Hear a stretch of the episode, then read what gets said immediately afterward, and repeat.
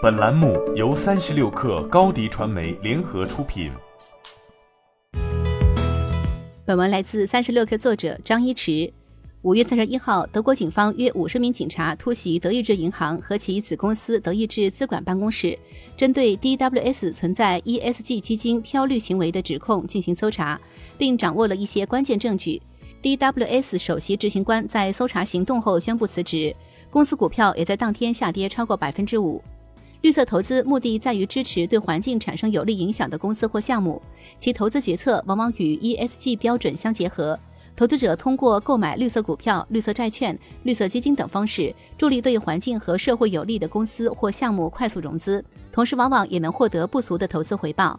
也正因如此，绿色投资相关的金融产品越来越受到投资者的喜爱。据彭博社预计，二零二五年全球 ESG 资产有望超过五十三万亿美元，占据管理总资产的三分之一以上。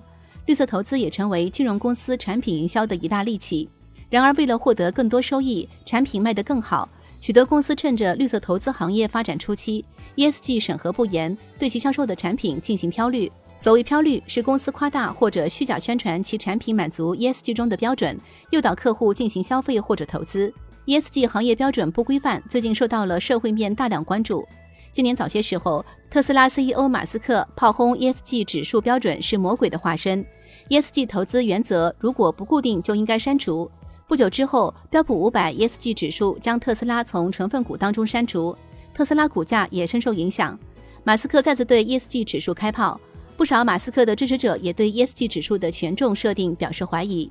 目前，各方监管机构也注意到 ESG 行业的各种不规范行为，推出新规定限制漂绿等 ESG 投机取巧行为。五月二十五号，美国证券交易委员会提出两项规则变更。防止基金用 ESG 进行误导性或欺骗性声明，提高对基金 ESG 相关的披露要求。五月二十九号，国务院国资委发布要求，央企上市公司到二零二三年全部要披露 ESG 报告。未来 ESG 行业将更加规范化，把 ESG 理念实切落实到投资和产品当中，漂绿行为也将尽可能被杜绝。新媒体代运营就找高迪传媒。微信搜索高迪传媒，有效运营公众号、抖音、小红书，赋能品牌新增长。